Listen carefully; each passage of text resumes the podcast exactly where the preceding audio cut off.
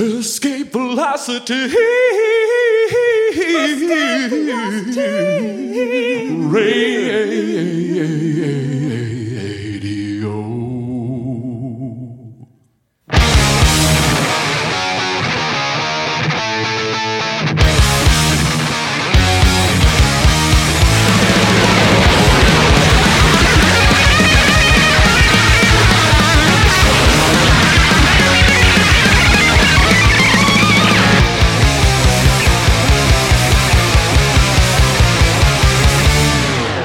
Hey, Derek, remember last episode when you called Jared Diamond a douchebag? I do remember that. What was that all about? I still haven't quite figured that out yet. I remember because I thought he wrote like that book. Uh, Guns, germs, and steel. yeah, I thought it was pretty good. Yes, I, you weren't. You aren't the only person with questions about my douchebaggy. Why did people actually Comment. write in and uh, Yeah, a couple people asked about that, and you know what? I think calling him douchebaggy was probably a little bit ridiculous. yeah, why? A, it's not a very descriptive term. It's very descriptive. not really.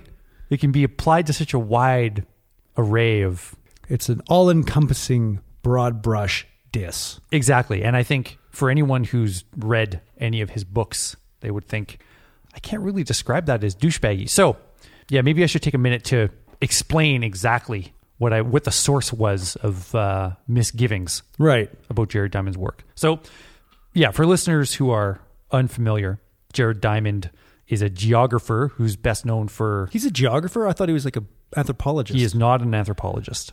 but that's that's sort of the gist of his writing. That's the gist of his writing, but he is actually not trained, nor does he have a degree Really, as an anthropologist. geographer. He's a geographer. I used to like geography. And he's best known for their sort of popular science books. Guns, Germs, and Steel. That's his Guns, book. germs, and spaceships. Guns, Germs, and Star Trek. Uh, c- Well, I saw Star Trek last night. Was it good? Nah, it's not bad. Okay. Um, Collapse. Uh, and his most recent book uh, is called The World Until Yesterday. So his books are pretty fascinating. They offer some good insight into, particularly into how the power imbalances that exist in the world today Yes. uh, came to be throughout history. How do we get here from back then? Exactly. But one of the recurring themes in his work, and this is especially uh, prevalent in his latest book, The World Until Yesterday, is that after colonial contact, traditional or tribal societies are less violent and therefore better off. And he bases much of this on his time spent with traditional societies in Papua New Guinea. Right. So he's come under fire for these characterizations for a couple of reasons.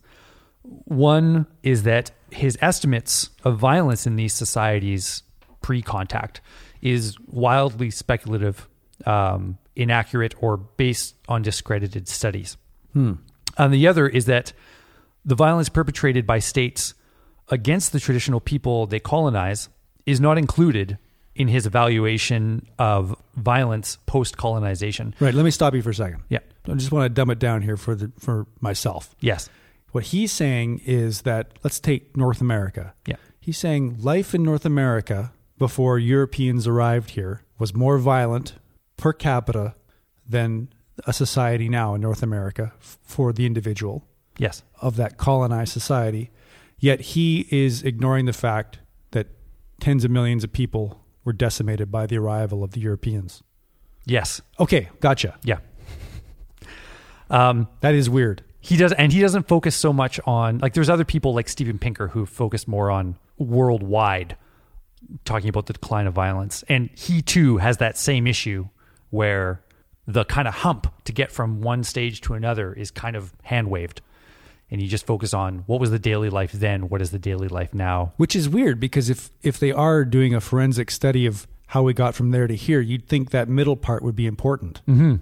But it's not. They're comparing one moment in time to another moment in time, forgetting. that seems to be the case here with with Diamond. So the second aspect of not including various kinds of violence post colonization is the definition of violence. So he's not including the sort of daily violence faced by colonized people afterwards, such as you know the loss of their culture and language, what that does to their communities, uh, the addictions and poverty they face, that sort of thing. Residential schools.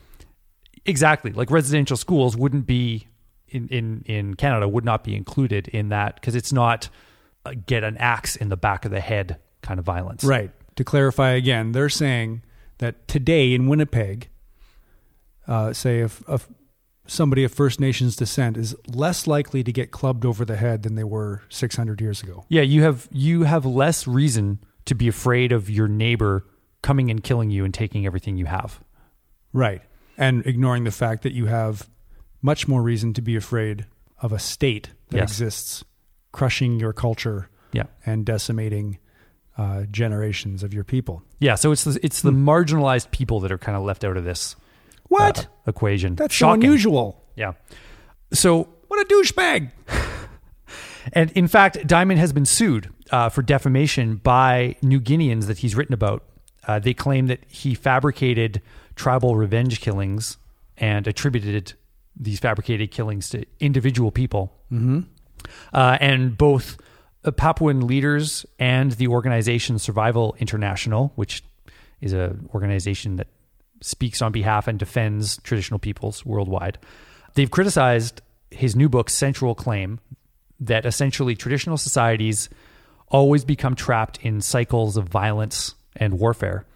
And that in the case of New Guinea, the Guineans welcomed the Indonesian state government because it brought them peace and security. That's you know one of his central tenets. So Right. pretty much this boils down to the white man's burden Right. that colonization ultimately is to the benefit of these backwards traditional people and that look we've got evidence we have anthropological evidence to back it up right. so i don't think i mean from my reading of his work i don't think that that's what he's driving at mm-hmm. that that's his goal mm-hmm. but it's the net effect of the thesis Right. and he's up against voices that are deeply involved or actually part of traditional societies that are challenging the truthfulness of these claims. So it's not that I think one of his defenses is that look, I'm just reporting what the reality is of the history.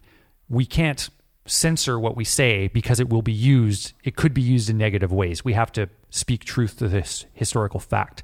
Um, but that, i think that's whitewashing over the very legitimate claims by uh, some of his critics that are saying sure that's true but your facts are being molded to fit your thesis and you're ignoring that which contradicts uh, your claims. So you can check out the show notes for links to survival international's critique of the book uh, and his response if you are interested in digging a little further into that Hey, Derek, we just received an email from Jared Diamond. It reads as follows Dear Derek, you fucking douchebag.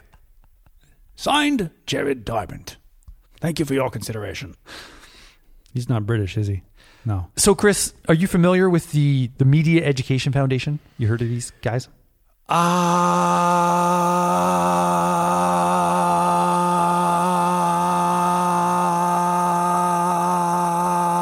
rings a bell.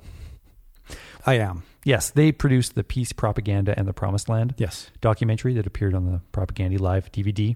I think you're also familiar with. I remember you talking to me about their "Killing Us Softly" documentaries a while back, about media depictions of women and girls. Oh, with uh, what's her pickle? Uh, Sexist.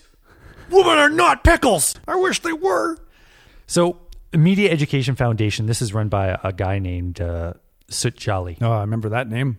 Fine gentleman. They've done dozens of documentaries, and it's all about how the media depicts, you know, race, gender, war, uh, etc. Yes. good stuff. Lots of great stuff. So they have a new Kickstarter campaign Kickstarter. for a Yep. film that they are finishing up called White Like Me. hey, Uh, like me too. and like me. I'm more white than you, I'd say. White. Oh yeah, you don't. I guess you're you're hundred percent European purebred, aren't you? I'm total white guy as far well. This film looks to synthesize the work of anti-racist activist Tim Wise. Have you heard of this oh, guy? Oh yeah, Tim Wise. Yep, very familiar from the ZNet commentary program that I am have been paying for for 15 years. And not reading. I read one every month. I actually turned the email delivery off because I would never read them, and then they'd pile up and make me feel guilty. I don't know why I can't just read one every day when it comes in. Like it would only take me ten minutes. Yeah, they're boring. So I recently read uh, a collection of Tim's essays. This collection is called Speaking Treason Fluently. Speaking treason fluently. Yeah. Huh. and uh, it kind of blew me away.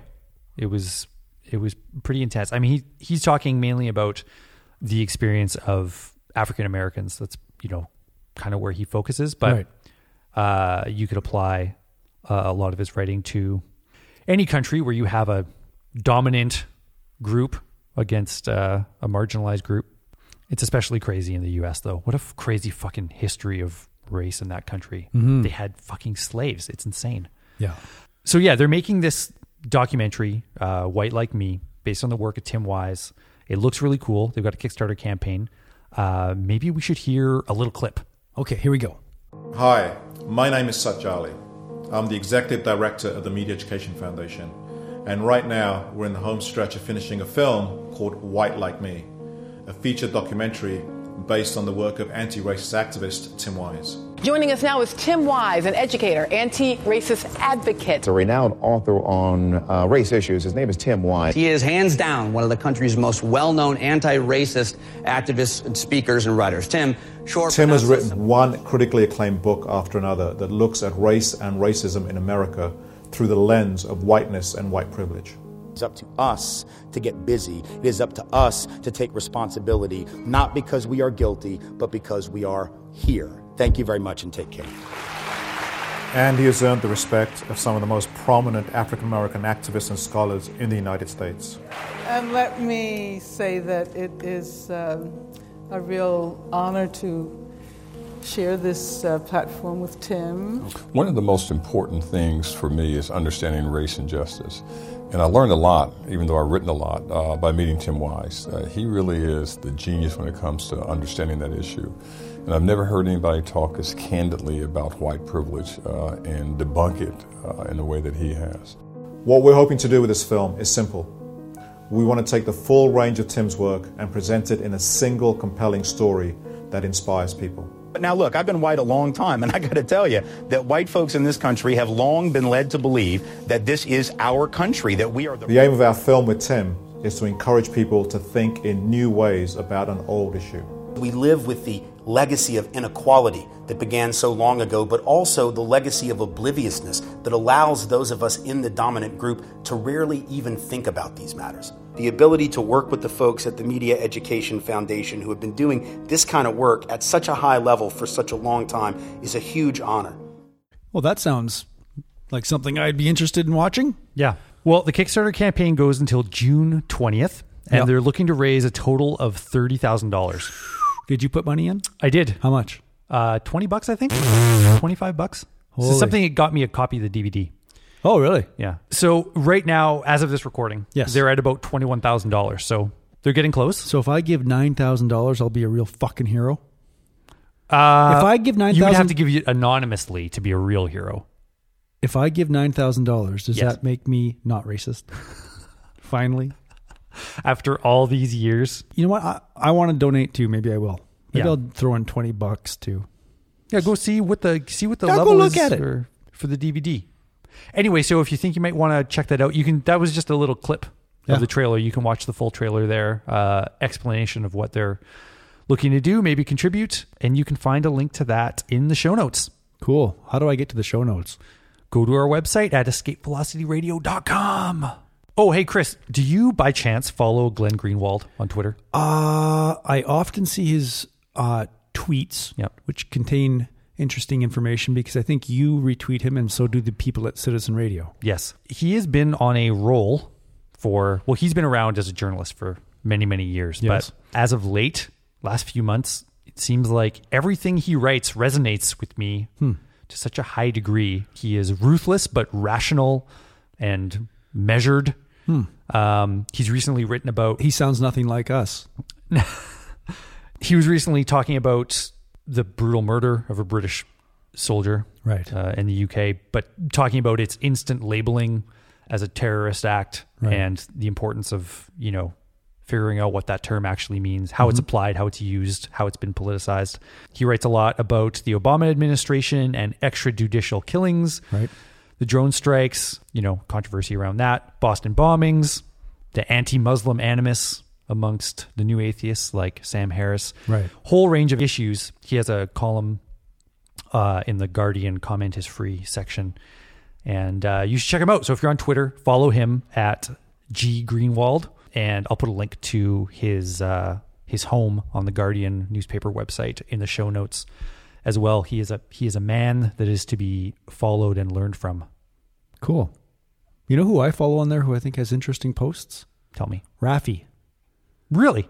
Yeah, the child entertainer. the children's entertainer. children's entertainer. I've seen you retweet a few of his things. Yeah, he's got really good stuff about media Mhm. and kids and technology. Mm-hmm. Is he from Winnipeg, or am I making that up? No, I think he I think he lives in Vancouver. Okay. Raffi. Yeah. What were here? What's like a hit? What's a hit kid song from This. Baby beluga in the deep blue sea. Swim so wild and you swim so free. Heaven above and the sea below. And a little white whale on the go.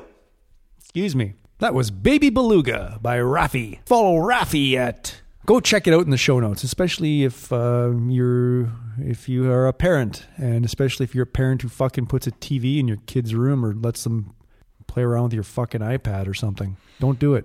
Or alternately, if you are a small child, Right. follow Raffi You should not Twitter. be on Twitter. You can sext him. Jesus Christ. Oh yeah, that's the worst. That's the worst. You just crossed the line.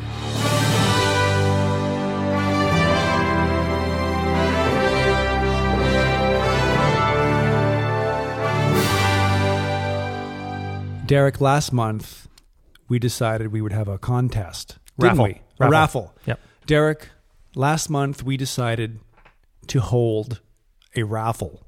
We Do you, did. do you hold a raffle? Conduct. Derek, last episode we decided to conduct a raffle We did. in which the winner would receive a copy, a digital copy or a real copy? A real copy, printed oh, copy. A printed copy of Colleen Patrick Goudreau's newest book on being vegan. Correct. We did that. We asked people to write in and tell us why they deserve to win this book. Yeah. Maybe deserve is the Yeah, wrong word, but I, yes. why? An, an explanation of why they were interested. right. I expected maybe four people to write in. Yeah. How many people wrote in?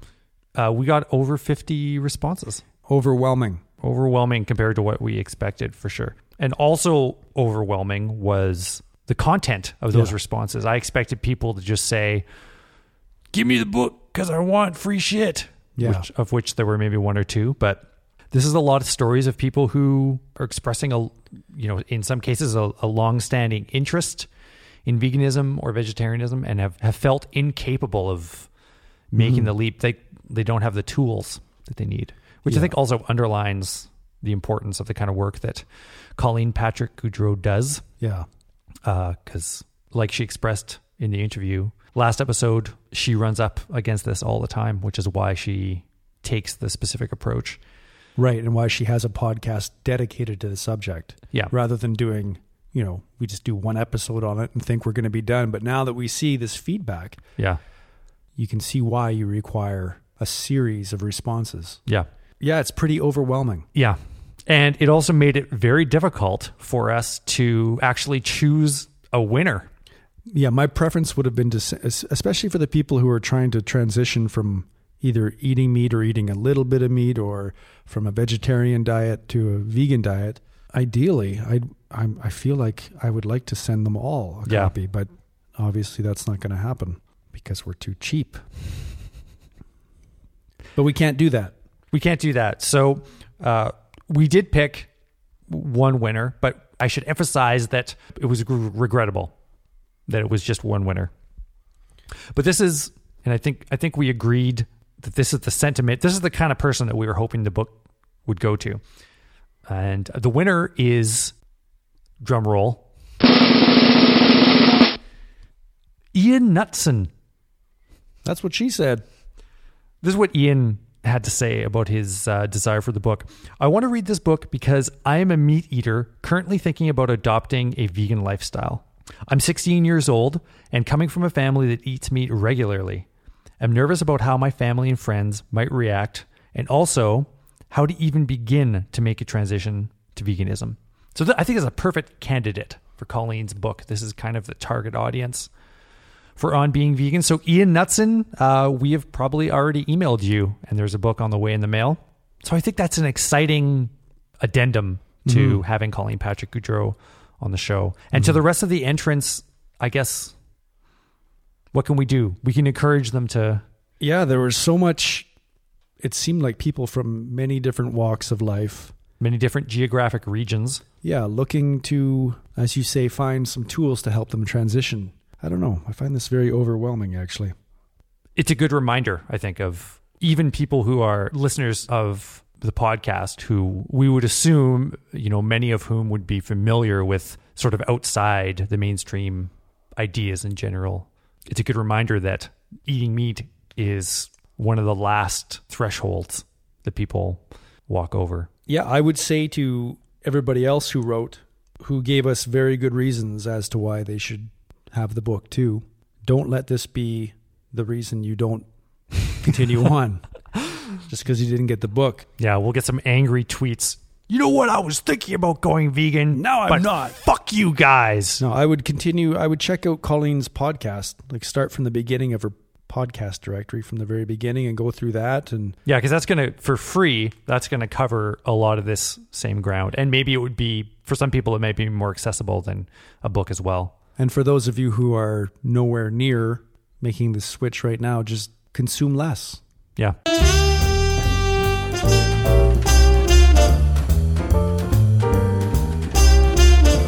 Chris, do you recall a few episodes ago when we were discussing the article by writer Dave Zirin about the lockout lawyers who were destroying sports? Of course I do. Yeah. It's some pretty interesting stuff. Well, I've been keeping abreast of Dave Zirin's work, Yes. and I thought it might be cool if we could bring Dave Zirin into the Escape Velocity Radio fold. Derek, I have a surprise for you. You, you finally remembered it's my birthday. Oh my God, I've been waiting so many years for you to remember. Happy birthday, Derek. Here is your present. Dave Zirin is a sports correspondent for The Nation. He's also an author.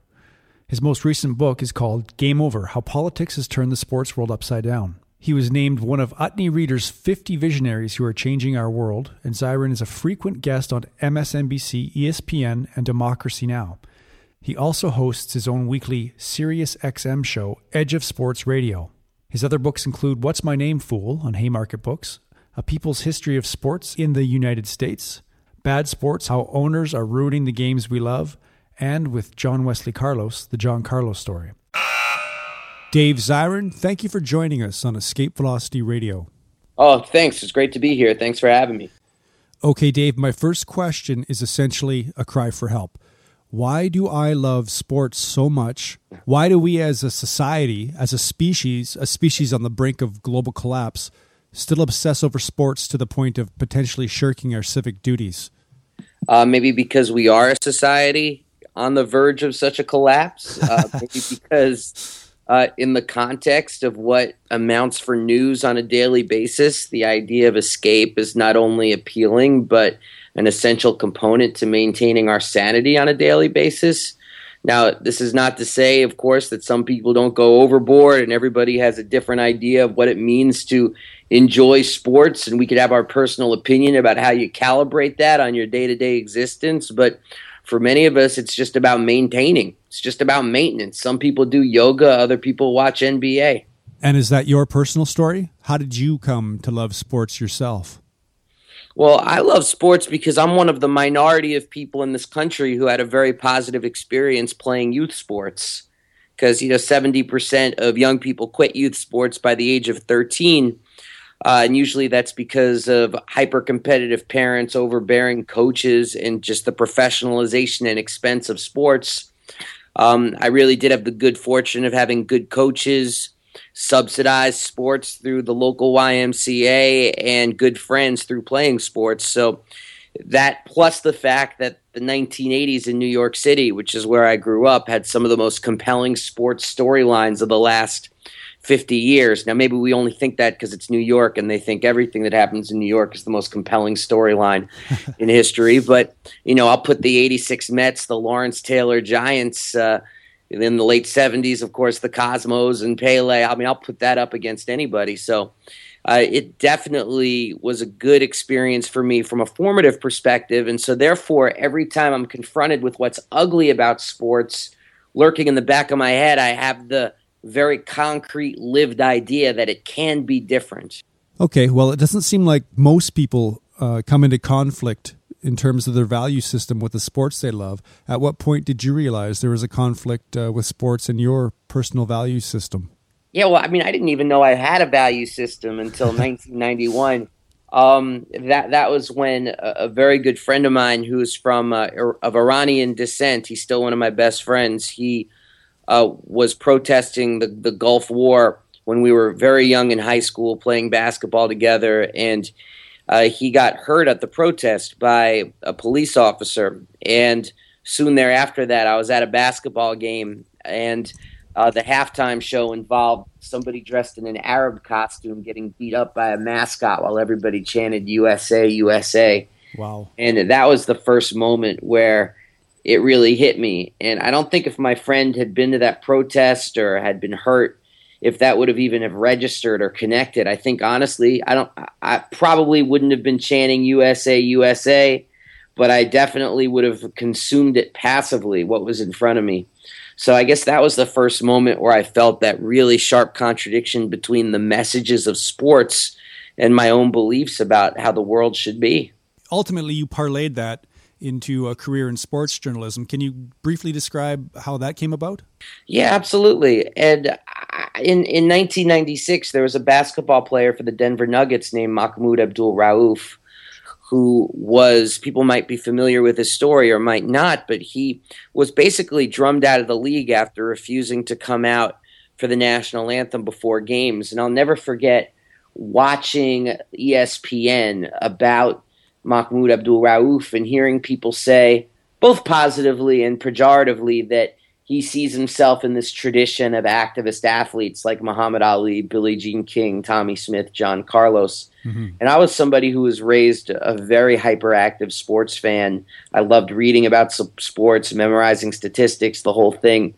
And I didn't even know there was really such a thing as activist athletes. I'd never heard that before. I didn't know the history. I, of course, knew who Muhammad Ali was, but I had no sense of the depths of what, what he went through. And I started researching it and looking at it and really putting in some sweat equity and not only learning his story, but a lot of other stories that have really been hidden from sports history and that's really how I got started is trying to apply that history to the present day and some of the present social ills and how they apply to sports and of course also athletes who stand on their hyper exalted brought to you by Nike platform and speak out against it. And that led you to your most recent book. Your most recent book is called Game Over How Politics Has Turned the Sports World Upside Down. What exactly do you mean by that title and what would a sports world look like if it were right side up, so to speak? Well, rights. Uh, right, let's start there because a right side up sports world is business as usual in okay. sports. Okay. A right side up sports world is the sports world in the 1990s where everybody says sports and politics don't mix, athletes just shut up and play.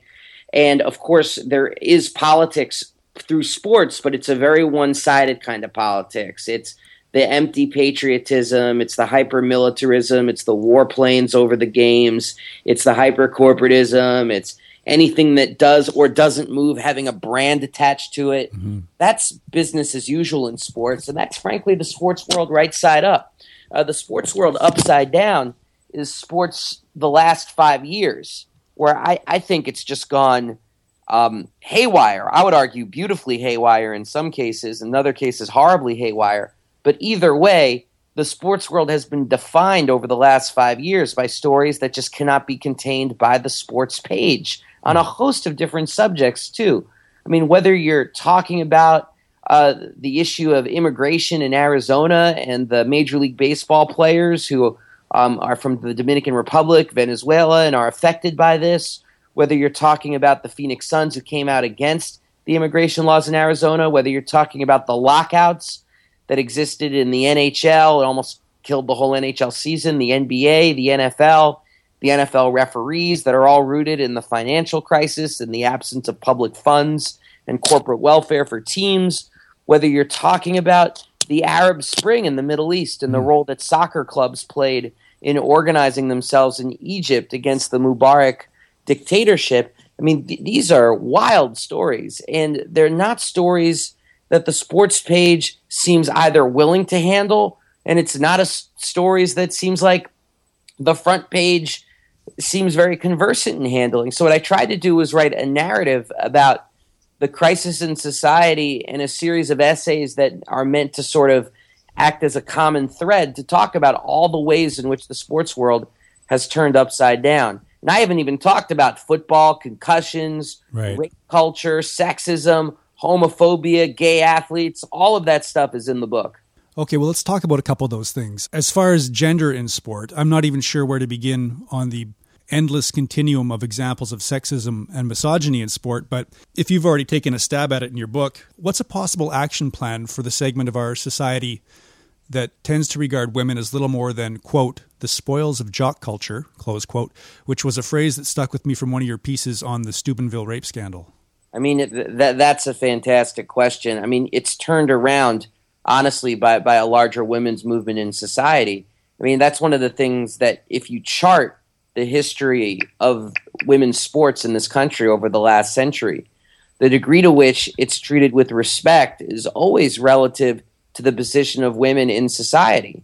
And we live in a society right now that's awash in misogyny and rape culture. And you see that reflected very strongly in the world of sports, either in the treatment of female athletes, the disrespect of female athletes, mm-hmm. the absence of coverage for female athletes, Yeah. or if the coverage is there, it's in things like uh, you know the Sports Illustrated swimsuit issue or uh, Playboy's Women of the Olympics issue, Danica Patrick and Maxim magazine. That's where the coverage exists. Um, or you, you see it in terms of rape culture. I mean, in terms of the way women are treated and presented at male sporting events. Um, and I think cases like Steubenville, horrific cases, bring that into very sharp focus, and it, if nothing else, do allow for discussions about that. So that that to me very much is a societal question that that's much broader than the world of sports. But at the same time, as we've seen historically, that doesn't mean sports, women athletes, or men who support women's sports need to just be passive players and shrug, shrug their shoulders and say, "Well, it's society." Because we've also seen historically the way people like Billie Jean King, Martina Navratilova, Sheryl Swoopes, uh, now Brittney Griner are using their position in sports to speak about these issues. So, you as a man actually using the term rape culture in your line of work, I can only imagine you come up against a lot of opposition from men. Uh, I'm thinking like the Joe Rogans, the celebrity sports kind of guys who dismiss and belittle feminism and deny that we live in a rape culture. How do you broach that with these guys? Well, I haven't had either the opportunity uh, or the um, uh, yeah, let's just say the opportunity to discuss these issues with Joe Rogan, um, who I think on these issues is is honestly as a, a pig. So, I mean, I'd be open to having a civil conversation with him. It would be hard to imagine how civil that would actually be. Um, and unfortunately, the response of a lot of men and a lot of male sports writers is silence in the face of this. Mm-hmm. I mean, in a weird way, it would be more healthy if more men were just speaking out their opinions on this. Not, I was, I'm not going to say if more men were like Joe Rogan. I would never say that. But if more men were just loud about their thoughts mm-hmm. about this, because like Zerlina Maxwell said, you know, this is a male issue. I mean, the issue is not how women dress. The responsibility is not on women to stop sexual assault. It's about teaching men not to rape. And in sports, it's about cutting the connection between jock culture and rape culture. Because I don't think jock culture inherently has to be a culture that views women um, as commodities, that views women as the spoils of sport, that views keeping silent about the sexual assaults that may have taken place by teammates as somehow a badge of honor because you're doing it for the team. It really does not have to be that way. But we're not going to sever that connection And I, I would want to make the case that I don't think this is uniform. I think it's different in different locker rooms. It's different in terms of how it's defined by coaches, parents, and other players. But if it's not being addressed openly and honestly, then it's something that's going to continue. Well, let's let's shift a bit to something maybe a tad less depressing given recent events. There appears to be some recent progress in the realm of combating homophobia in sport. Tell us a bit about Jason Collins and also if there's any sign that the other three major sports leagues in the in the United States will be following the example set by the NHL in regards to the You Can Play initiative. Yeah, I mean, this is actually something to feel very hopeful and good about. I mean, I think sports is one of the chief ways in which uh, both gender and sexuality are socialized in this country. And I think what you're seeing right now in sports, because of movements outside of sports, because of Jason Collins coming out and also making a brilliant statement about why, Brittney Griner doing the same. I mean, you're you're seeing sports attempt to unlearn over a century of homophobia and over a century of how uh, gender and sexuality are constructed in sports. And you know, these ideas that say that you know being a girl is weak, being a man is strong, being gay is weak. Um, if a woman plays sports, then it must be because she's a lesbian. It's this has been part of the DNA of sports since its very beginning, because so much of how early sports was organized in the late 19th century was tied to training young men for for empire. I mean, the age of empire and the age of organized sports at the end of the 19th century walked together hand in hand. Hmm. So when sports unlearns these archetypes, it's actually, I think, doing something very radical, very progressive, and very important. And not least of which, it's going to save kids' lives. Right. I mean, and that that's the most important thing of all. Is that, you know the suicide rate of gay teens, the marginalization of gay teenagers, and the idea that if this can make them feel even a little bit less alone, um, that that's nothing but positive.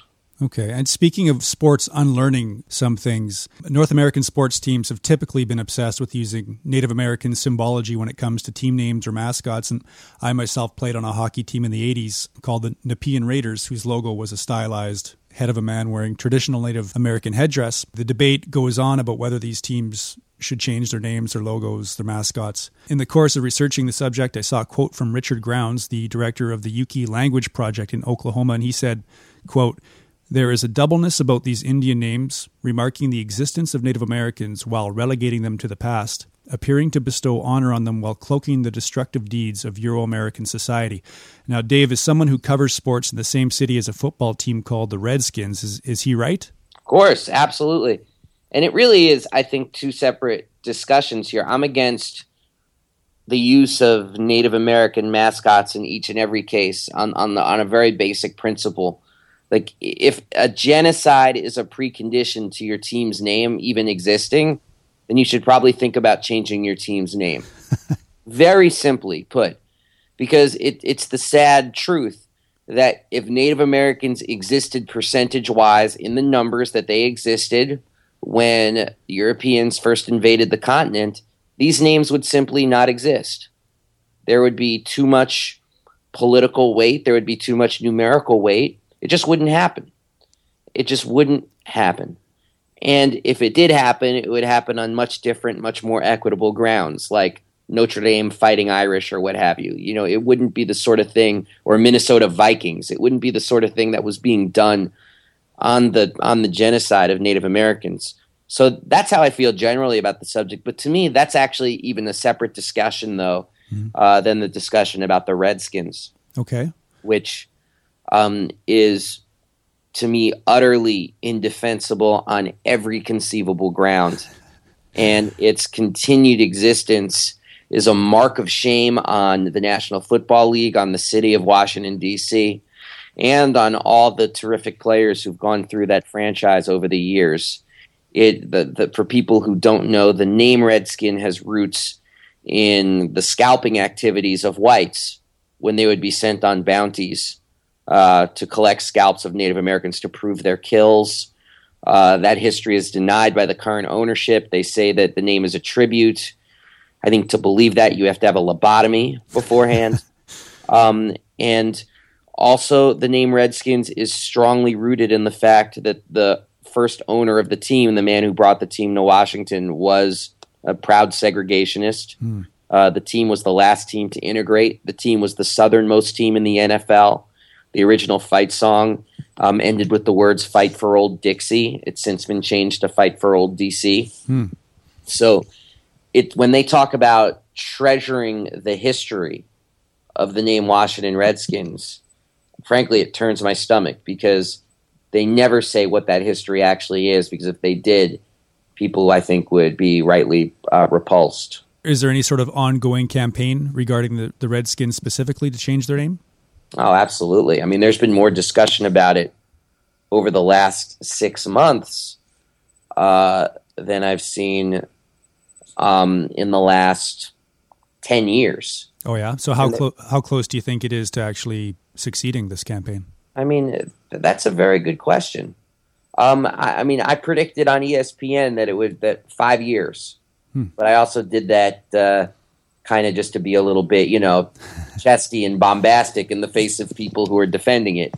But th- the game changer really is um, the fact that the Re- the Redskins and some people, as a point of pride, don't say their name. For some reason, I actually like saying their name because I like confronting people with the actuality that this is their name.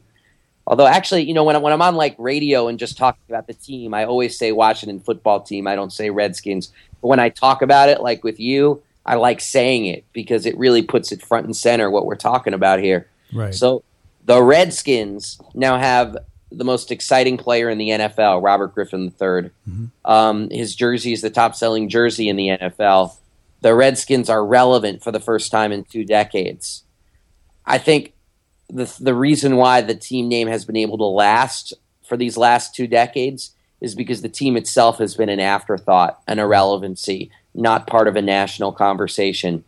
I can only imagine what it would be like if they made the Super Bowl and there were two weeks of a bored media looking for something to talk about, especially in this age of social media. You know, the last time the team was in the Super Bowl 20 years ago, there were sit ins led by Native American elder Vern Bellecourt against mm-hmm. the name. Mm-hmm. Sit ins in the hotel where the team was staying. It got next to no news coverage. I mean, you could find snippets. Imagine if that occurred today in the age of social media and Occupy. I mean, it would be an uproar Right. there was a similar such event. So that's why I think the name is not long for this world. I am very, very open to the idea that I could be damn wrong, but you know, hope I'm not. One thing the four major sports leagues seem to have in common are, and correct me if I'm wrong, relatively powerful uh, labor unions for the players. hmm And it seems like unionized labor has been in decline in general in the U.S. over the past few decades. Would you agree with that? Oh my goodness, um, absolutely. That the, there's uh, an interesting lessons that I think the labor movement needs to be able to take from sports unions. I mean, there, there's there, there's a, a value in solidarity that sports unions have displayed over the last two decades uh, that other unions really have, have not been as sharp on, frankly.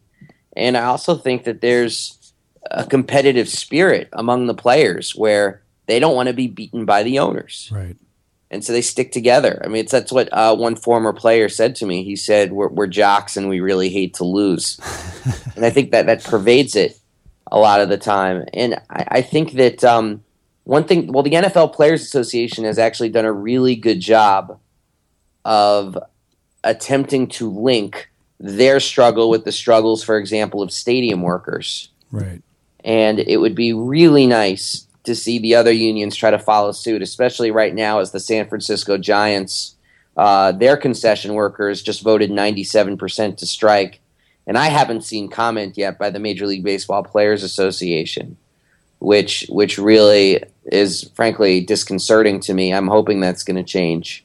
Um, I called them for comment, was not able to get comment. That was my next question. Is it unbelievably naive to expect players not to cross a picket line?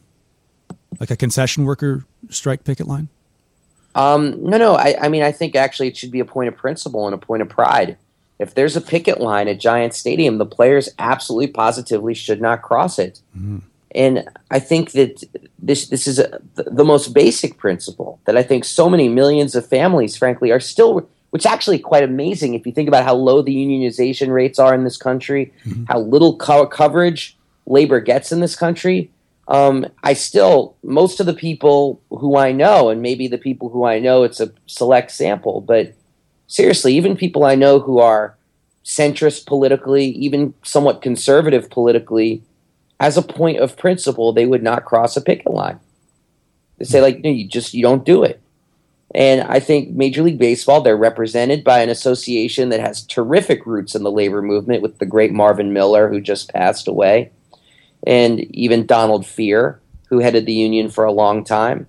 Um, I think it would be a terrible decision on their part uh, for them to say, hey, uh, we're, we're the MLBPA and we cross picket lines now. That would be that would be very sad. Right, because the players to some degree depend on the support of the public, those same concession workers also who may be fans of the game to support them during a, a labor dispute with the, with the league, right? Exactly. And once again, you know, I, I went to press conferences when the NFL players were locked out t- uh, two summers ago in 2011, where the players proudly stood alongside concession workers and they both talked how they would all be locked out. Low wage workers, NFL players, uh, concession workers who work there for decades, NFL players whose playing expectancy is like three years.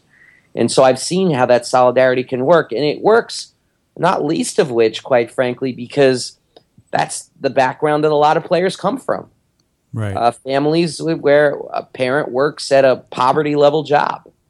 And so there is a natural solidarity there. Now, I think it would just be a, a terrible, terrible thing to see, uh, for example, the San Francisco Giants cross that picket line if it goes through. And once again, I have I and other reporters that I know um, have uh, comments, questions, queries leveled to the Major League Baseball Players Association. I think they're hanging very low right now, uh, with just the, the the hope, frankly, the hope Right. that this thing will resolve itself before they actually have to walk the line. living in Canada, growing up in the prairies here, uh, and as a fan of the greatest and most storied hockey club in world history, the Toronto Maple Leafs, I put up with a lot of pro-war pre-game horseshit. Uh, the same goes for fans of every other NHL franchise these days, and I'm sure it's the same for you as someone who covers the NFL. So, what is the explanation for this most egregious and maudlin intersection of sport and politics, and how do we reclaim sport back from these pro-war propagandists? okay. I mean, the, the roots of, of jingoism, militarism at games, I mean, is rooted in the wars of the 20th century. I mean, it's really rooted in World War II. Uh, with that's when you first start seeing it. Uh, you did see snippets as well during World War One, but it was really when World War II morphed into you know really a permanent Cold War for decades. Followed soon thereafter, of course, by you know the war, permanent state of war in the Middle East that has made uh, that kind of jingoism and militarism a part of sports. I mean, I, I think it really is about challenging sports to change. With that, I mean, if a sport, if a sports franchise does a military appreciation night, which is pretty common in the states, Yeah. uh, you should ask to have a peace appreciation night at the park. I'm not quite sure what that would look like, um, but I bet it would be a hell of a lot more interesting uh, than than its uh, than its mirror image. Um, I I think that th- there needs to be. Uh, s- I mean, I think it really it does speak to like just the the uses of sports. It should make us angry hmm honestly, because what they're doing is taking something that they love, that we love. You love the Maple Leafs, that's awesome. But like to take that and then turn it into a kind of conduit uh, for ideas that you find offensive, I think you have the right to say something about that. Yeah, I mean, I know a lot of people with progressive values who actually stay away from live hockey so as not to endure the pregame sort of uh, rally cries and anthem and rappelling down from the rafters of soldiers. I'll be honest with you. I, I, I my, my approach is based really on my mood because I understand that whatever I do is going to be symbolic. So I'm either in the bathroom during that part, Yeah. uh, if I'm in that kind of mood, or I'm in the turn my back to the proceedings and look at the person behind me with a nasty look Yeah. kind of approach, uh, which is always dangerous because then when you turn around again, you might feel a drop of beer on your head. You ever had that? Uh, no, it's never actually happened to me. I've never actually had beer poured on my head for for doing an anti-war gesture at the park, but I have had moments of some pretty serious tension. Yeah, for sure. Where I then have to draw on every card, like I do.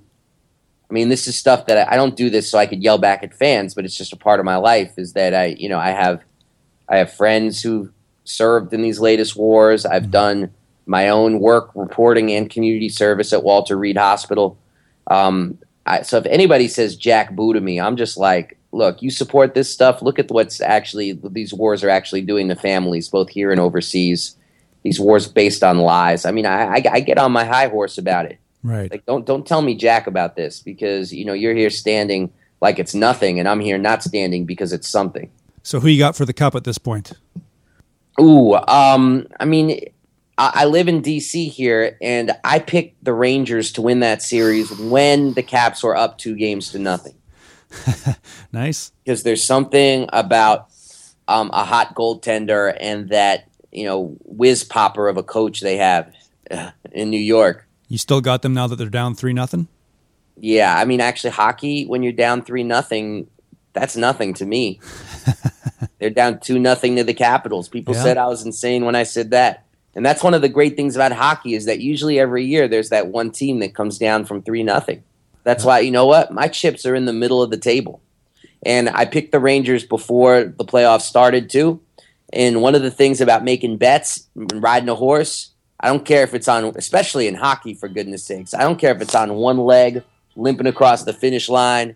You got to stick with that thing Nice. until its last heartbeat. So, yeah, you, you, you damn Skippy, put me down for the Rangers. Dave, where can people learn more about the intersection of sports and politics? well, you could definitely go to my website, um, edgeofsports.com. Um, and people can contact me directly, dave at edgeofsports.com, if people have interest either um, in checking out one of my books. You could go at Edge of Sports, also check out my radio show, click on the audio link. Um, or if people want to know about other authors, hey, contact me. I'll tell you about a whole host of young folks out there doing this stuff and doing it right. I love it. Very cool. Dave Zirin, thanks for doing what you do and thanks for being with us here today. Hey, thanks so much. Have a good one. I like that guy. Yeah, he's a nice guy. The sports world is a mirror of the rest of the society in which it exists. I don't think I don't think the sports world is like a driving it's not the leading edge of either change for the positive or negative. I think it is it's a reflection of what the undercurrents are in the society. So Perhaps, but it it is it's such an all-consuming distraction or pastime or obsession with people that that even if it is reflecting those undercurrents, it could be a major it could be a pivotal factor in creating a tipping point. yeah, I can see that. Like if you were to eliminate all this pro-war shit and anthem singing garbage from sporting events, that would certainly have some sort of trickle down effect on how belligerent and obedient and slavish uh, the rest of us were. and you know AI and ratcheting down the fervor, the military fervor. And I, I guess by the same token, if you see a bunch of your favorite sports players say come out and say, you know, by the way, I'm gay. People are so immersed in sports that in the same way that simply knowing one or two gay people in your life and realizing that they are just people like you um, can have that effect of like, well, you know, maybe I'm, you know, they have they have interests. They want to Perhaps more importantly or more realistically, having every team in your sports league have a representative for an anti-homophobia program like the NHL does. There's representatives on many teams. Right. So it's like guys who aren't coming out as gay, but they're straight athletes who are coming out saying, "Time to cut the homophobic bullshit." Yeah, not out of, cool. out of the sport. Yeah. So that would that would definitely like if I was a kid and if I was twelve or thirteen and Mark Messier was was running PSAs during Hockey Night in Canada against homophobia, I'd be like, what? Yeah. Something would have that would have been a weird thing for me to hear back then. Yeah, co- was- cognitive dissonance when your your a favorite player is up there and then and they're saying you're at school yeah, and you're our entire world back then in the early '80s was faggot this, faggot that. yeah. His work is really really fascinating, really cool, and down to earth. I was uh, happy we were able to have him on the show. Good job on that. yeah, Sports, sports, yeah. love them. In the spirit of last episode, where we gave away a book, Raffle. we raffled Raffle. raffled uh, Colleen Patrick Goudreau's book Yes. to a listener. Yes. Why don't we do the same thing with uh, Dave Zirin's new book? That might be the greatest idea you've ever had or ever will have. Probably. Yeah. Okay, so what should people do? Uh, they should go to the website, same URL, escapevelocityradio.com slash raffle, Yes. and uh, give us their name, email address, and send us a little note about why they want the book. And we will send them a copy of Game Over How Politics Has Turned the Sports World Upside Down by Dave Zirin. Cool. Yeah. I'm going to enter this one. Good luck, everybody. You're going to need it.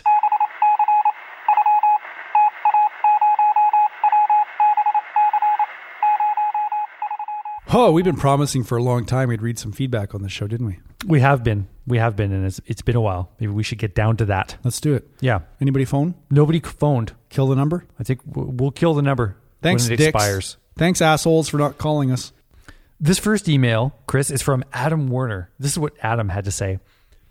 What I love about the podcast is akin to my reasons for loving Propagandhi Records. That's your band! Propagandhi! Propagandhi Records. Each time one comes out, I get a ton of new information that makes me think, gives me new issues to research, and has a healthy dose of humor. The coverage of First Nations issues has been eye opening and coincided with my reading of the book Days of Destruction, Days of Revolt by Chris Hedges, which addresses similar issues in the States. I sincerely hope you guys keep up the podcast long term. I look forward to each new episode. Wow. Thanks, Adam. Yeah, thanks. We also have an email here, Derek, that came from Nick Faso. Nick writes First of all, I think the biggest appeal about this show for me is that the two of you are not impossible moral standards, but are simply men, Debatable. debatable, of strong conviction, debatable. Receiving information from someone who is seemingly 100% knowledgeable and aware about a subject can feel academic, as though reading from a textbook. I think Nick here is saying that we don't know what we're talking about. That's that's the undercurrent, yeah. Thanks, Nick. Your morality and conviction are fierce and palpable, but you're also human. It means stupid. Debatable. And have admitted flaws, both in your awareness and in your experimentation with different interests. Hmm. This keeps me from intellectualizing the entire show, which can make the process of learning seem imposing for me when I am choosing what sort of media to engage myself with in my free time. While I relish knowledge and feel satisfied with learning, the sterility and stiffness of the academic learning process makes it unpalatable if I've not the right mindset for it. The fact that you two have a sense of humor and humility, debatable, makes your podcast much more personable ultimately. And I love hearing you guys work your way through how you feel about news items or concepts. Keep it up. Thanks, Nick. He really is convinced that that we kind of don't know what we're saying. And I think I agree. Yeah, me too. We also got an email from Paul M. Fox in the UK. This is what Paul has to say. Escape Velocity Radio is certainly the best thing that has happened to my ear holes since, well, possibly forever. I am a heavy consumer of skeptical, philosophical, and comedy podcasts, and I do not make this claim lightly. It took me four attempts to get through Dave Nickars's account of the various atrocities he has witnessed because I was simply crying too much. I say thank you to both of you. You make me want to be a better person, and you have so far kept me going when I thought reasoned progress was impossible. Whoa. Yeah, heavy. Dave Nickars made Paul Fox cry. Thanks a lot, Dave. Fucking asshole. Here's another one from David Potts. Wow, another man. David Potts wrote Hey there, guys. I'm just finishing up listening to the latest episode of Escape Velocity Radio, and I thought I'd send some feedback after I heard Derek say that I was extremely reticent to do so. Him specifically. Yeah. I think you two hosts do a great job of being entertaining. That's great. I laugh loudly and often at your performance. Sorry. The sound editing is both sharp and sometimes hilarious as well. You also have interesting and thought provoking guests. I also really appreciate the variance in subject matter. I haven't listened to every episode, but I've enjoyed what I've heard. Signed, Chris. Han- oh, sorry, David Potts. Thank you, David. Another complimentary email. So um, now let's get to the uh, the critical emails. Okay, here they are. Where? I don't see any. This one, no, no. Oh, this, no. Hmm. The- not that There one. don't appear to be any. If you have, if anybody has, just keep the feedback coming, positive or negative, whatever. We'll read it. There you go. Here's a song.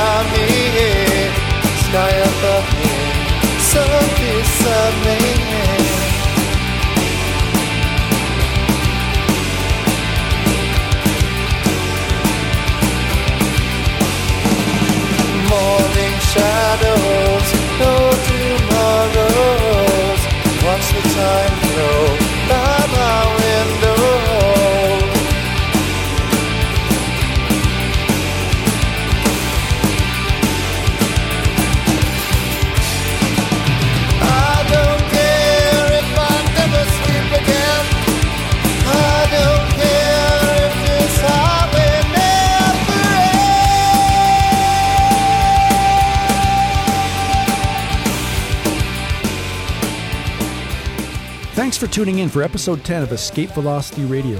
The show is produced, recorded, and edited by Ted Nugent. We want your feedback. Email us at feedback at escapevelocityradio.com or leave us a voicemail on Skype at username Escape Velocity Radio or by calling 701 213 4483. To join the discussion about this episode or to check out the show notes, visit our website at escapevelocityradio.com. If you're not already, please subscribe to the show on iTunes or sign up for our email list to be notified when each new episode is available. You can also follow us on Twitter, Farcebook, and SnoopCloud. Those links and our email sign up form can be found on our website at escapevelocityradio.com, which I said already. Bye!